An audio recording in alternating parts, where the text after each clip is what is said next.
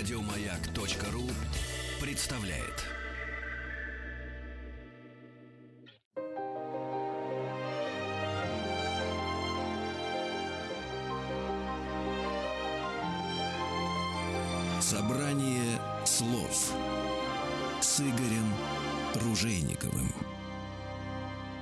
Здравствуйте, дорогие друзья. Спасибо за то, что вы с нами. Спасибо за то, что приемники настроены на частоту радиостанции «Маяк». Мы сегодня собрались, чтобы поговорить, между прочим, о Всеволоде Мейерхольде. У нас в гостях режиссер Дмитрий Мелкин. Здравствуйте, Дмитрий. Здравствуйте. Скажите, пожалуйста, вы же помните отчество Всеволода Мейерхольда?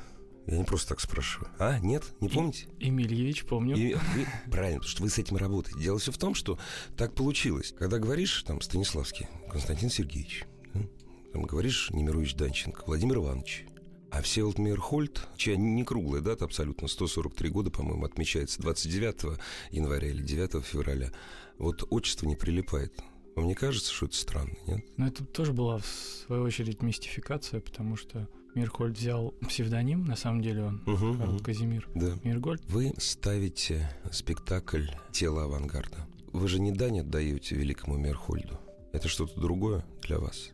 Что-то личное? Ну, с одной стороны, Мирхольд — это, на самом деле, больше, чем проект русского авангарда. Мирхольд бесконечно разный, Мирхольд — великий художник. Авангард — это уже как-то вот де-факто вменяемое этому Ну да. времени. Не, мы говорим там авангард, так, Мейерхольд, там Родченко. Ну, как- ну, как- то есть э, набор таких вот э, клишированных фамилий, да? Ну, дань памяти, это, конечно, так очень... Пафосно, ненужно и пафосно звучит, да? Да, но это скорее...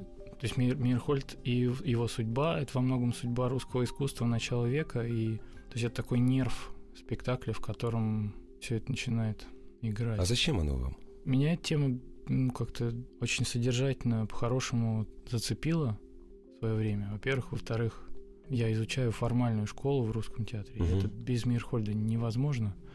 Потом а, современные перформативные практики, так называемые.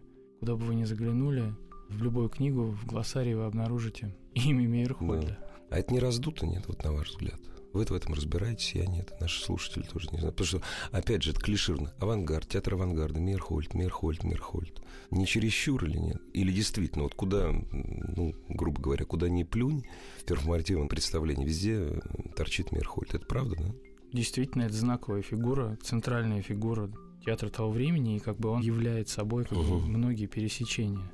То есть это и Немирович, и Станиславский, и Крек, и Шостакович, и Блок, и, ну, понятно, Чехов, то есть там Тузенбах и Треплев, это же написано для Мейерхольда. Во-первых, он был прекрасный актер. Во-вторых, он э, осуществлял перенос партитурности музыкального текста в сценическую практику. Это очень важный момент. Он первый настаивал на существовании школы. Он первый сделал так, что пластика актера перестала быть его личным произволением, этого самого актера. Мгм, мгм. Он первым настаивал на создании системы координат, где возможно рисовать рисунок роли и объяснять это не только на птичьем языке, который существует между режиссером и актером, а как бы в формате школы. Потом он взял на себя большую ответственность вообще перед э, проектом э, пролетариата, да, он как бы он сделал шаг из искусства в жизнь. Он пытался создать систему, которая может иметь отношение к каждому, да, и потом он апеллировал к большим массам народу, к производственным темпам искусства, к рабочим э, К правящему классу, прежде всего.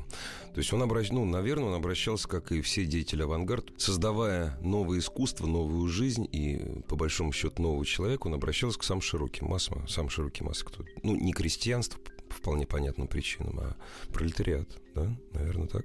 Да, он обращался к пролетариату, и он обращался к элите. Мгм. К современной ему элите, да? Да, Мирхольд Да. был разный, да, то есть он как бы, он был трибуном революции в какой-то момент, он был идейно красным, Мгм.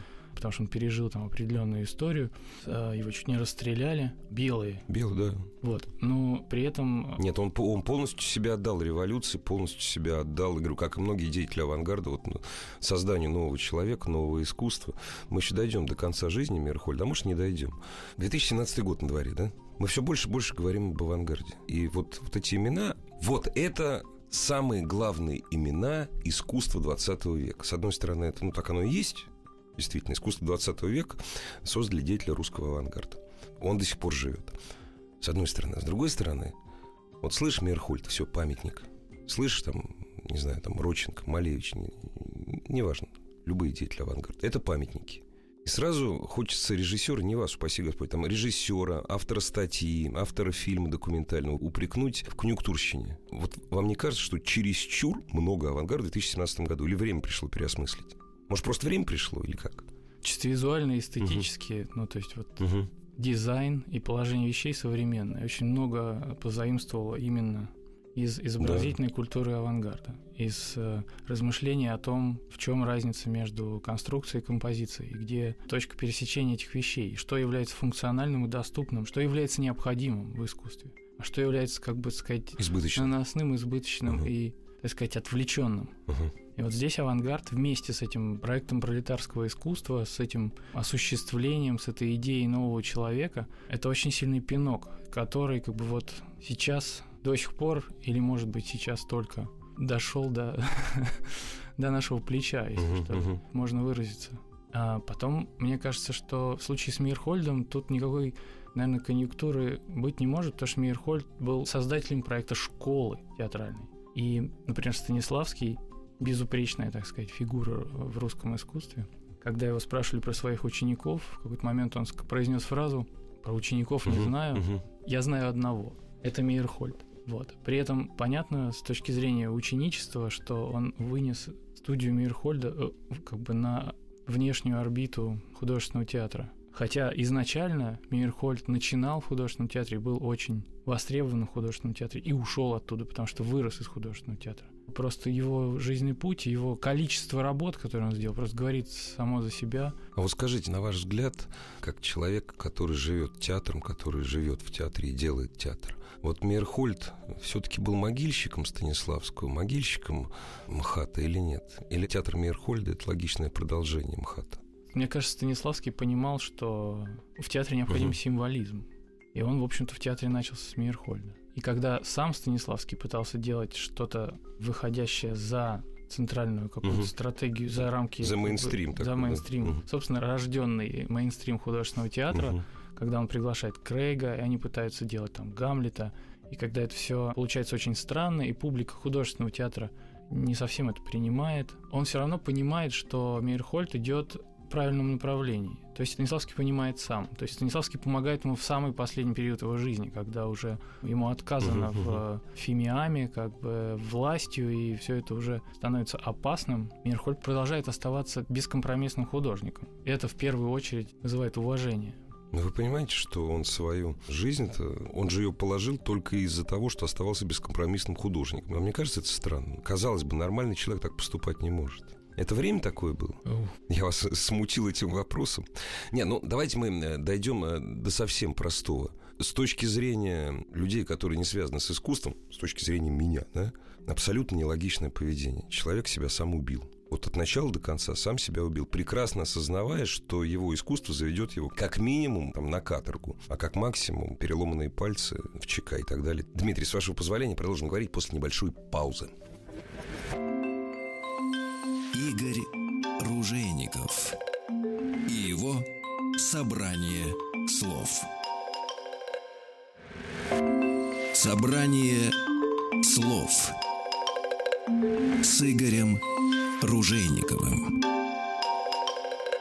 Дорогие друзья, у нас в гостях э, режиссер Дмитрий Мелкин, режиссер спектакля «Тело авангарда».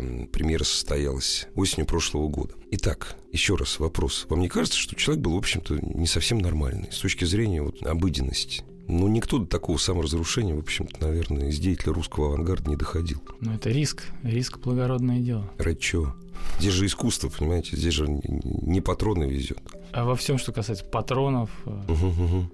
бизнеса Ну, бизнес, ладно, деньги и зарабатывать. искусства, риск как Мгм. бы является для нас гарантом того, что, ну, коль скоро человек рискует, Мгм. значит, он как-то вынесен из общей повестки производства и потребления. и Ну, мы да, К да. нему присматриваемся. Да, да. Мирхольд, конечно, такой. Мирхольд центральная в этом смысле фигура в искусстве начала века. Он такой. Он сам искусство. Он всегда был такой. Мгм. Ну, я не знаю, насколько на самом деле есть разные версии, насколько он рисковал, насколько он это понимал. Может, просто не понимал, а? Может, заигрался просто. Ну, он, конечно, пытался с властью говорить на очень Мгм. сложном языке и очень многие вещи ей предъявлял, конечно. на сцене, со сцены. На сцене, конечно. А с другой стороны, он занимался своей какой-то художественной повесткой. То есть это уход от натуралистического театра. Мирхоль сделал первый спектакль, где появилась сценография в нашем ее сегодняшнем понимании. А вот с этого места поподробнее. Это спектакль «Великодушный рогоносец». А скажите, вот мы все говорим, Мирхольд, Мирхольд, Мирхольд сделал то, Мирхольд. Вы же, когда ставили тело авангарда, вы же как историк, наверное, работали, получается, да? С какими источниками можно работать, когда ты пытаешься рассказать, к примеру, об авангарде, о 20-х годах, о Мирхольде? Мы много времени провели в Красногорском угу. киноархиве, кинодокументов. А много да. сохранилось вообще? Очень мало. Мы нашли какие-то кадры, которых нет в официальной, так сказать, ага. э, вот, на виду. Но это тоже 4-5 секунд. И кадры. без звука? Без звука. Без звука, разумеется. Никаких аудиозаписей не сохранилось, но мы знаем, что они были. Вот. Угу. Ну, если говорить о спектакле, то было бы глупо показывать собаку с помощью собаки. Ну, да. Поэтому в исследовании в нашем принимал участие Алексей Левинский. Мы занимались биомеханикой с ним, то есть очертания, контуры, какие-то темповые опорные точки того самого тела, о котором мы говорим. Тело авангарда, тело труда, тело, брошенное в костер революции, тело, сброшенное с корабля современности, тело, балансирующее на грани могильной ямы. Ну, в общем... Ой, как здорово. Вы додумывали или нет? Здесь же опасность того, что вы уйдете туда, куда хотите или нет? Или все-таки вы историчны? Есть какие-то описанные художественные mm принципы, а вот, собственно, сама художественная ткань до нас действительно ни в каком таком... То есть ткать приходится самому, да? Да. Ага. И поэтому мы имеем дело с телом. Поэтому обращаемся к телу, mm и начали мы именно с биомеханики. И это очень интересный, не распакованный, секретный, такой таинственный педагогический ресурс. От нее уцелело не так много, как было сделано, но она превратилась в такую каноническую систему упражнений, с помощью которой Мирхольд учил актерам мыслить. Скажите, а он сильно в своем наставничестве отличался от Станиславского? Я не могу не вспомнить Станиславского, потому что 146% российских театров, забыв про Михаила Чехова, Станиславский, Станиславский. Вот он сильно отличался от него? Ну, он сам пишет про Станиславского, что Станиславский навязывает свою точку зрения, свою трактовку роли актеру, но сам при этом он очень авторитарный режиссер. А дело в том, что он, наверное, как раз и создал тот вид режиссерского театра, который мы знаем. То есть он был тем главным интерпретатором, который сидит в зале рядом со зрителем, да. Угу. И вот то, что вы спросили, додумывали мы что-либо или нет. Мы-то как раз вот пытались найти узкий путь, да, угу, чтобы угу. не разжевывать и навязывать какую-то точку зрения, а просто чтобы попытаться подключить зрителя, что ли, самим позвоночником к происходящему на сцене. А Всеволод Мирхольд этим же занимался? Да, он в первую очередь был за, за природу театра. Угу. То, что, то, что мы знаем сейчас, ту дисциплину, которую мы знаем как театральную антропологию, она, конечно, описывает таких мастеров, как Мирхольд, которые оставили после себя не только какие-то отвлеченные художественные содержания, идеи, интересные спектакли, а еще какую-то... Строгую систему, идею, а еще... строгую систему. Да. да. Дорогие друзья, новости, новости спорта. Продолжим разговор с Дмитрием Мелкиным после небольшой паузы. Будьте, пожалуйста, с нами.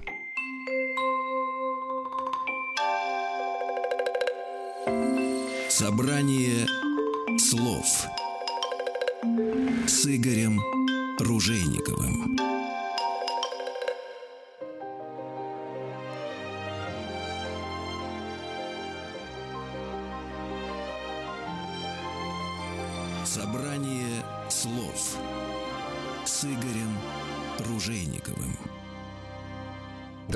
Друзья, у нас в гостях э, Дмитрий Мелкин, театральный режиссер, режиссер спектакля «Тело авангарда», который рассказывает спектакль о судьбе авангарда, о театре, судьбе самого Всеволода Мирхольда. 29 января или 9 февраля, в зависимости от того, по какому календарю вы живете, отмечается день рождения. Дата не круглая, но, в общем, не худо бы хотя бы раз в год вспоминать о великом русском режиссере.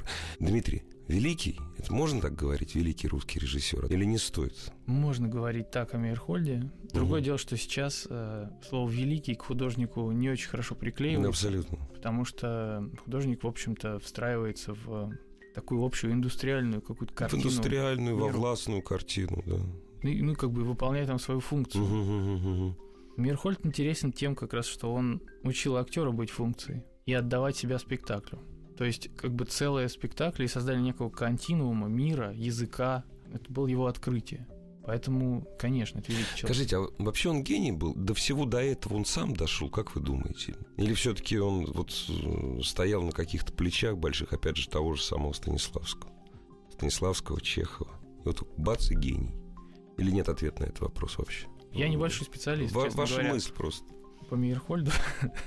это, конечно, гений, но еще это машина производства. Машина производства. То есть человек, который чисто опытно и предметно знал театр намного больше, чем мы можем себе представить и позволить. Там в самом начале своей карьеры, когда вот было так называемое содружество, а, когда он покинул стены художественного театра, вот они выпустили 70 премьер в год, кажется. Сколько? 70. Этого не может быть, это компьютерная графика, я не верю. Нет, просто это фантастика. Ну да, не Ну понимаете, не нарисованных, Да, не да, да, да, дигитальных, да, да, не да, медиа, да, да, как да. бы, а все это было проклеено как бы, присутствием актера, зрителя. Притом сыграли эти спектакли, и Мейерхольд сыграл около 40 ролей, кажется, в год. Фантастика. Ну, то есть за это время, и потом были многочисленные студии, там, Мгм, самая да. знаменитая студия в Питере, на, Мгм. на Бородинской, студия на Поварской, потом ГВИРМ, государственные высшие курсы режиссерского мастерства, потом то, что он делал с Лесгов там в Питере, все эти парады, это чисто фактически и предметно огромная опытная конструкция, которую он всегда был в состоянии контролировать, развивать, продолжать. Знаете, самое простое сказать, вы знаете, это был не только великий художник, но еще и великий продюсер. Но это сразу мельчит эта фигура. Когда говоришь великий продюсер, мельчит. Потому что у него, насколько я понимаю, художник и продюсер — это один человек. То есть это абсолютно неразрывно связано. Синтетика такая, да? Да, в современном театроведении есть как бы resources Ага, ага. или источники, ага, и да. э, вообще-то на самом деле режиссеров относят к продюсерам. А вы кто? Вам кем больше нравится мысль? Ну, так как у нас источником всего нашего мероприятия был русский авангард, Ага. то мы как бы снова играем в какую-то игру. Мне сложно ответить на этот вопрос. Я, в общем-то, на самом деле тоже не интерпретатор. Я скорее со стороны педагогики и Мгм, театральной школы смотрю на это. Мне интересно, что там было внутри за всем этим. Вот скажите, ну, Мирхольд был похоронен, понимаете? Вот э, система Мирхольда в наших театральных училищах, ну, ее не было никогда вообще. Все, он был похоронен совсем. Про него вспоминали, там, про него знали. Вообще, это живая тема на сегодняшний день или нет? Не для вас, а для театрального сообщества. Должен ли современный будущий актер, должен ли это изучать или нет? Это, ну, все это. Прошло, забудьте. Очень же жестоко звучит вопрос, но, может, действительно не нужно. Ну, сейчас, если говорить о биомеханике, Мгм. и о каком-то Да-да-да, таком вот вошли в зал и начали заниматься, то это Мгм. такая, в общем, сакральная история. Она обладает, в общем-то, этим знанием немногие люди. Для посвященных. Да.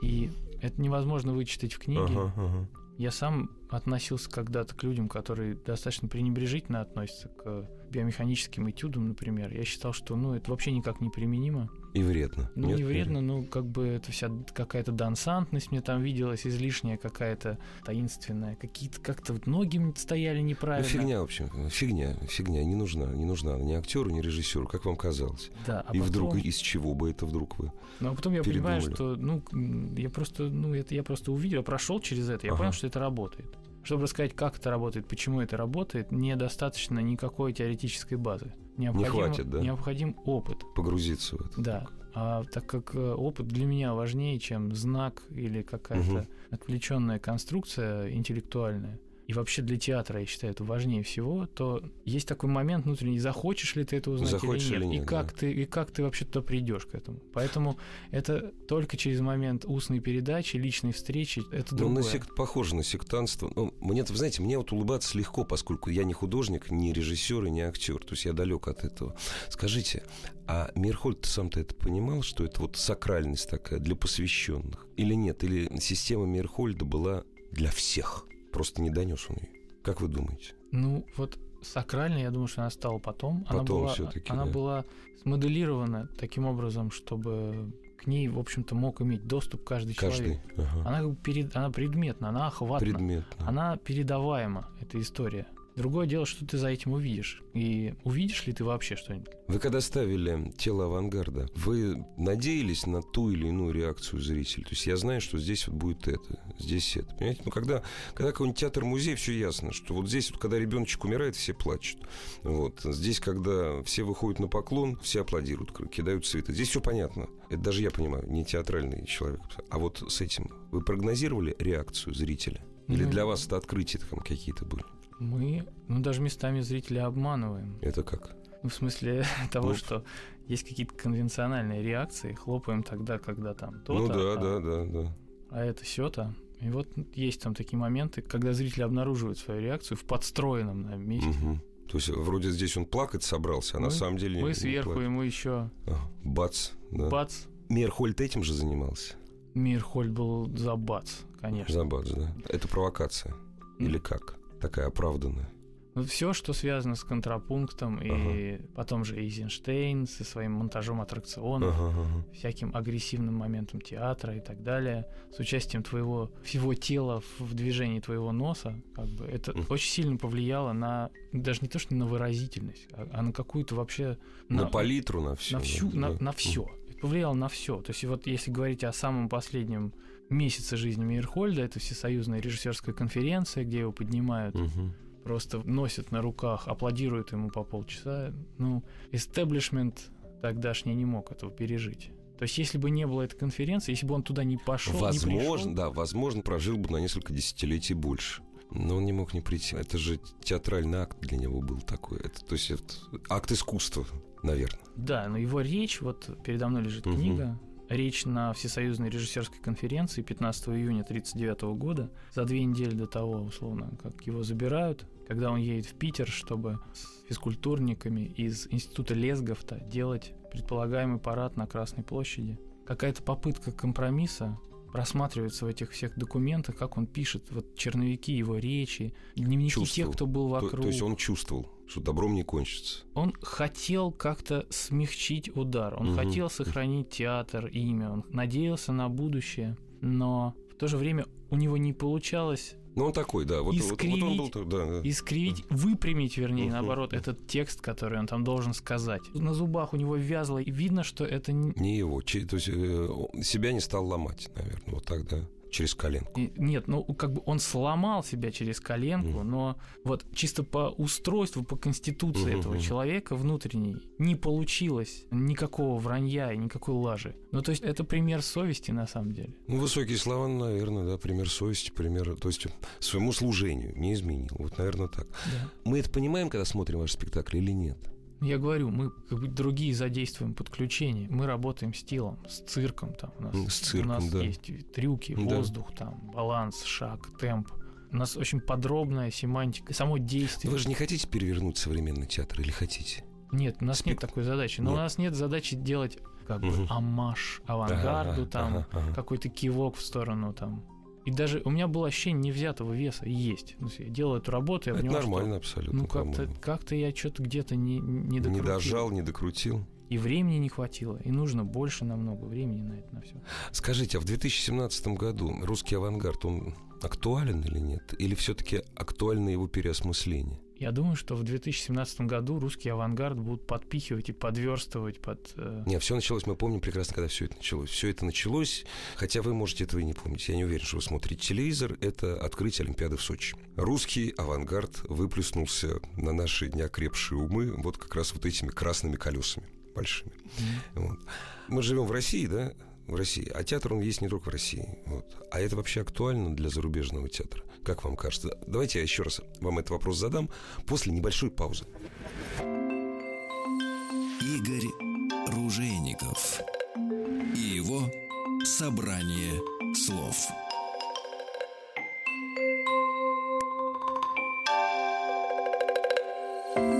Собрание слов с Игорем Ружейниковым. Дорогие друзья, есть еще несколько минут для того, чтобы задать вопрос, несколько вопросов нашему сегодняшнему гостю. О Всеволоде Мейерхольде мы вспоминаем вместе с режиссером Дмитрием Мелкиным.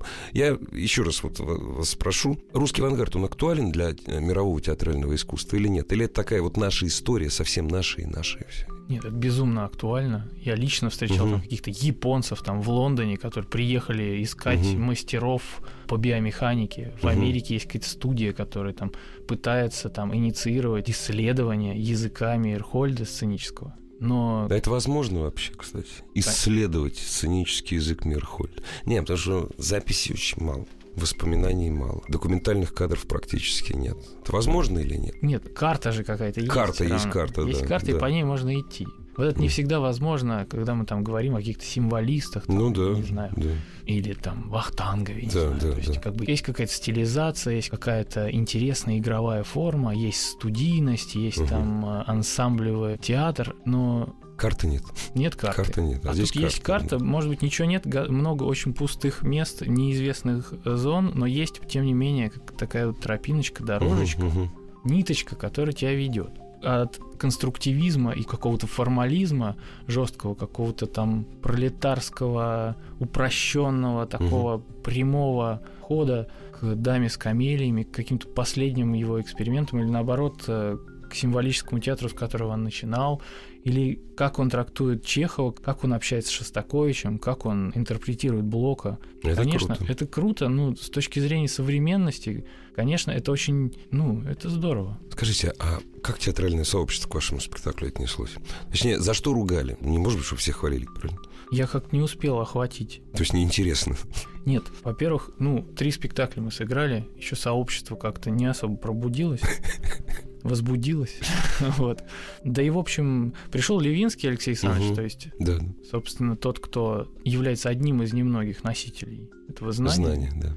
И он был доволен. Для меня этого достаточно. Он сказал мне, вот так-то и так-то, а вот там нога вот так, вот так-то, а вот... А вообще молодец. Я обещал ему не издеваться над биомеханикой. Хотелось. Ну, то есть это все-таки деконструкция Ну, какая-то. деконструкция, конечно. Не реконструкция, да? Деконструкция, деконструкция, А вот да. какое-то верчение кружения Мгм. там вокруг. В этом поле слепую движение. Издеваться тут сложно. Скажите, пожалуйста, ну, это такой вопрос, он э, идиотский, может быть. Дмитрий, вы же познакомились э, с Мирхольдом не в детстве. Наверное, познакомились с Мирхольдом гораздо позже, чем заболели театром. Если бы вы познакомились с Мирхольдом в детстве вообще, и с биомеханикой в детстве, вы бы театром бы занимались? В этом вопрос. Это Да, этом- в этом пафос Левинского, который говорит, что не надо это насаждать в театральных школах, потому что это сразу так я же об этом, я же об этом же и спрашиваю. сразу же деле. все прекратится. Но Мейерхольд был носителем как бы вот этой человекоразмерности, что ли, театральной Мгм. практики, антропологического, если хотите, да. аспекта. И это связано с цирком, как бы с, может быть, примитивными, на первый взгляд, ритуальными и так далее, разными Ну, все это перформанс, конечно. разными формами зрелища. И, по сути, наверное, я с этим совсем познакомился. И Мейерхольд очень сильно к этому всему всегда, Он там везде, да, получается. Можно так сказать. Мне всегда казалось, что, э, несмотря на то, что имя Мейерхольда, казалось бы, было предано забвению после его смерти на долгие десятилетия, он все равно продолжал жить во многих видах искусства, прежде всего в нашей стране, разумеется. Во всем, что можно назвать перформанс. Опять же, слово к Мейерхольду не имело никакого отношения. Вы знаете, я не буду вам желать, чтобы спектакль шел неделю по пять раз. Я не уверен, что это нужно. Ведь не нужно же, правильно? И невозможно это, да? Нет. Вот. Я вам желаю, чтобы вы от э, Всеволода Емельевича не отходили. Вот. И дарили нам радость. Спасибо вам большое. Спасибо большое. Приходите в центр Мейерхольда, там много интересного происходит. Интересного и странного, я бы сказал. Странного и интересного. У нас в гостях был Дмитрий Мелкин, режиссер спектакля «Тело авангарда» об искусстве самого Мейерхольда, о котором мы сегодня и говорили. Спасибо, Дмитрий. Спасибо.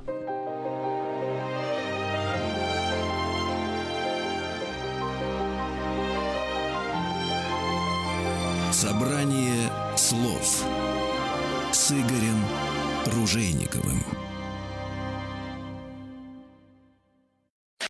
Еще больше подкастов на радиомаяк.ру.